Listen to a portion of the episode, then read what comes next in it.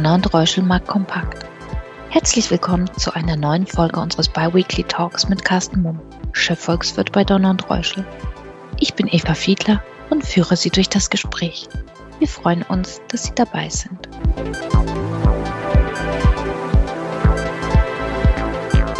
Seit November konnte der Euro im Vergleich zum US-Dollar deutlich aufwerten.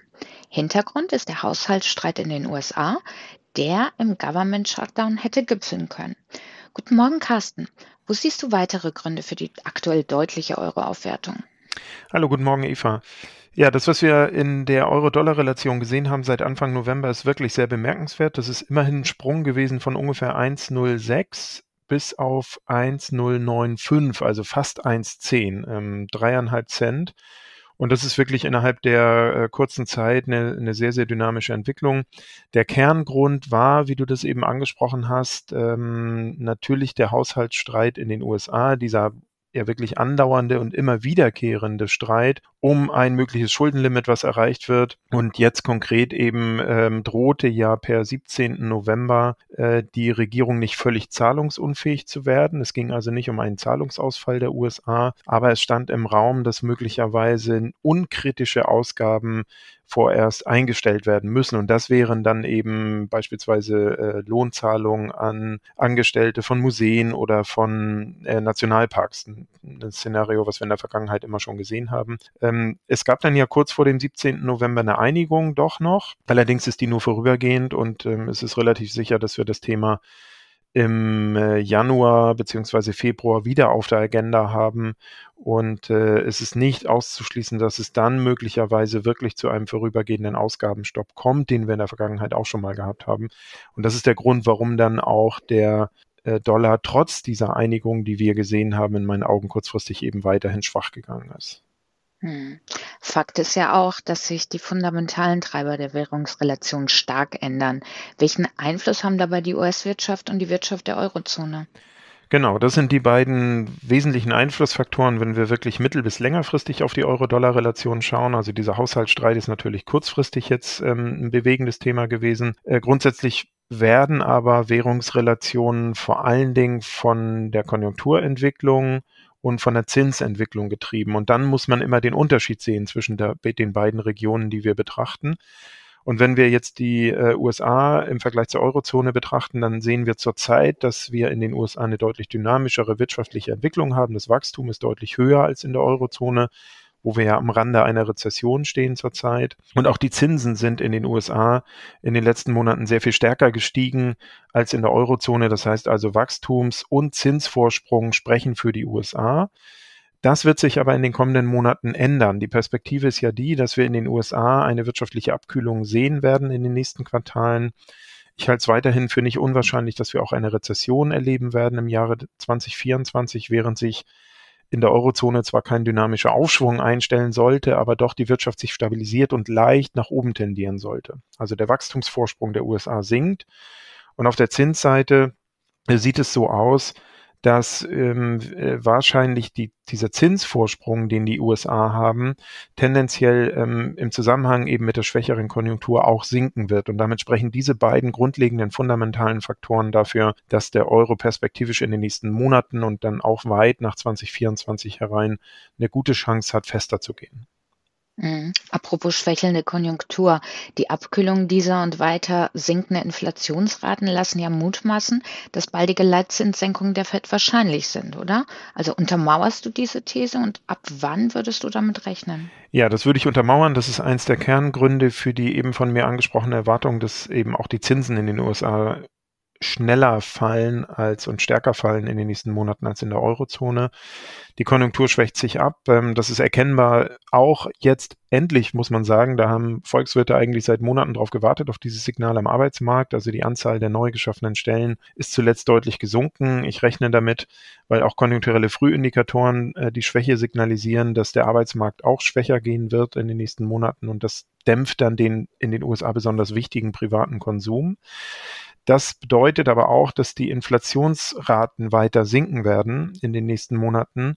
Und das eröffnet dann der US-Notenbank Fed in meinen Augen die Möglichkeit, schon im Frühjahr eine erste Leitzinssenkung umzusetzen. Das ist etwas früher, als heute allgemein erwartet wird.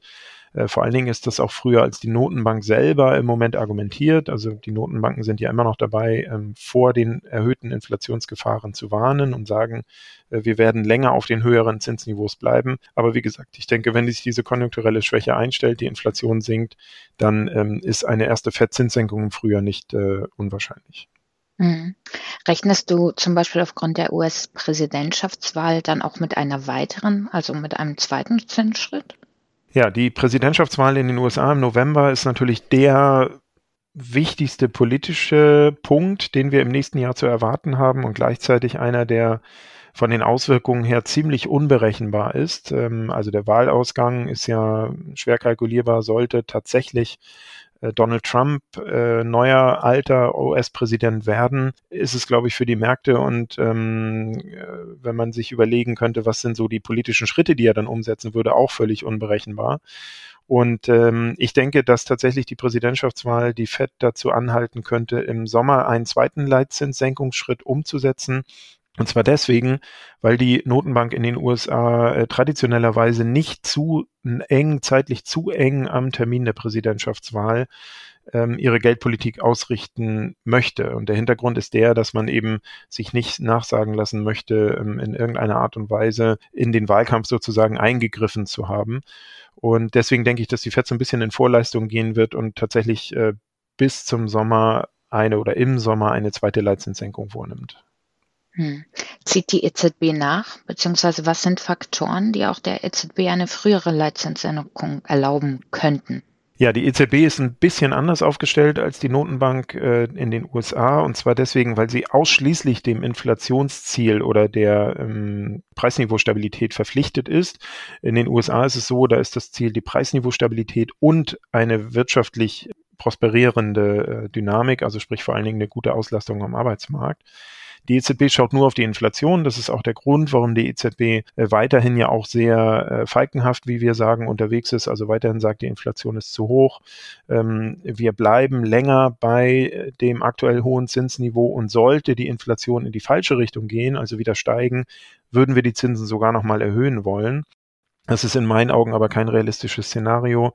Man muss ja bedenken, dass die Notenbanken mit ihren Aussagen auch Inflationserwartungen steuern. Und wenn sie jetzt signalisieren, ähm, wir sind noch lange restriktiv, dann heißt das für die Märkte und für die äh, Gesellschaften, dass die Inflation im Griff ist von Seiten der Notenbanken und ähm, dann sinken auch die Inflationserwartungen. Das will die EZB erreichen. Ich denke aber, dass vor dem Hintergrund der wirtschaftlichen Schwäche, selbst wenn wir in den nächsten Monaten eine leichte Besserung erwarten, das ist insgesamt aber immer noch wirtschaftlich schwach, auch in der Eurozone der Inflationsdruck sinken sollte und sollte dann, äh, wie von mir skizziert, ähm, tatsächlich in den nächsten Monaten der Euro etwas fester äh, gehen, sich entwickeln, äh, dann würde das bedeuten, dass die Importe von Rohstoffen beispielsweise die in der Regel in Dollar gehandelt werden, wir mit einem festeren Euro diese aber bezahlen, dass die also in der Eurozone günstiger werden. Und das hat einen inflationssenkenden Effekt. Und damit halte ich es auch für realistisch, dass äh, die EZB möglicherweise im zweiten Quartal, Ende des zweiten Quartals eine erste Leitzinssenkung vornimmt.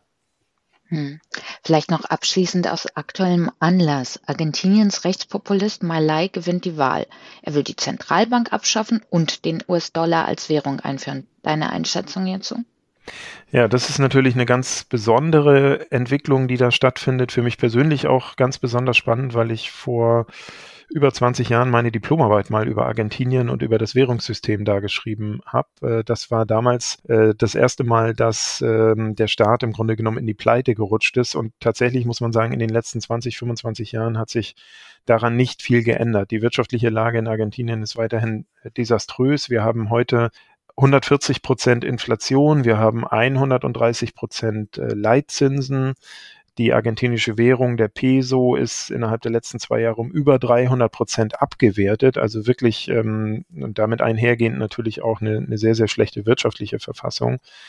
Ähm, was das in meinen Augen zeigt, ist ähm, dieses Wahlergebnis, dass ganz offensichtlich die Bürgerinnen und Bürger in Argentinien extrem frustriert sind über das, was die Politik, äh, die Wirtschaftspolitik in den letzten Jahrzehnten, unabhängig eigentlich von verschiedenen Regierungen, die ja an der Macht waren, geleistet hat. Also insgesamt gab es überhaupt keinen deutlichen Fortschritt. Im Gegenteil, es ging immer weiter äh, nach hinten.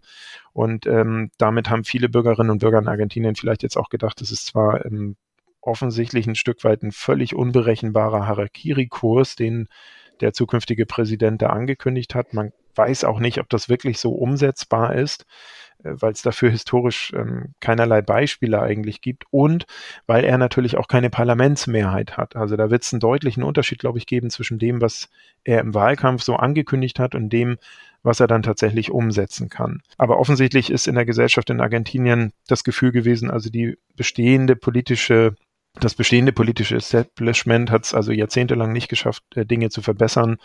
Da können wir vielleicht auch einen radikalen Weg gehen. Wir können gar nicht mehr viel verlieren. Was ist jetzt konkret tatsächlich dran ähm, oder kann man sowas umsetzen? Man muss natürlich sagen, viele Menschen in Argentinien haben hohe US-Dollar-Bestände, weil der US-Dollar die viel beständigere Währung ist. Und sie handeln auch sehr viel mit US-Dollar. Dafür ist der Peso einfach nicht mehr geeignet wegen der hohen Inflation. Aber eine offizielle Umstellung auf den Dollar wäre zurzeit eigentlich kaum möglich, ähm, weil die Zentralbank viel zu wenig Devisenreserven hat. Also sie könnte gar nicht sozusagen die ganzen Peso in Dollar tauschen. Ähm, sollte die Zentralbank abgeschafft werden, was ich also für nicht möglich halte, ähm, für nicht umsetzbar halte, ähm, könnte man diese Umstellung auf Dollar also auf einigermaßen geordneten Wegen sowieso gar nicht umsetzen. Auch die Banken müssten ihre ganzen Systeme umstellen. Und ähm, ja, insofern muss man da ganz große Fragezeichen hintermachen. Ähm, sollten tatsächlich diese Schritte gegangen werden, wäre das ein geldpolitisches und, und wirtschaftspolitisches Experiment, was in meinen Augen ähm, höchst unsicheren, einen höchst unsicheren Ausgang verspricht. Aber ich denke, das wird eines der spannendsten Entwicklungen sein, ähm, die jetzt kurzfristig in den nächsten Wochen sich entscheiden. Es bleibt wie immer spannend. Vielen Dank, Carsten. Das war es auch schon für heute und wir hören uns dann wieder am 6. Dezember. Sehr schön, da freue ich mich drauf. Danke für Ihr Interesse. Seien Sie in zwei Wochen gerne wieder dabei. Ihr Donald Reuschel, Markt Kompakt Team.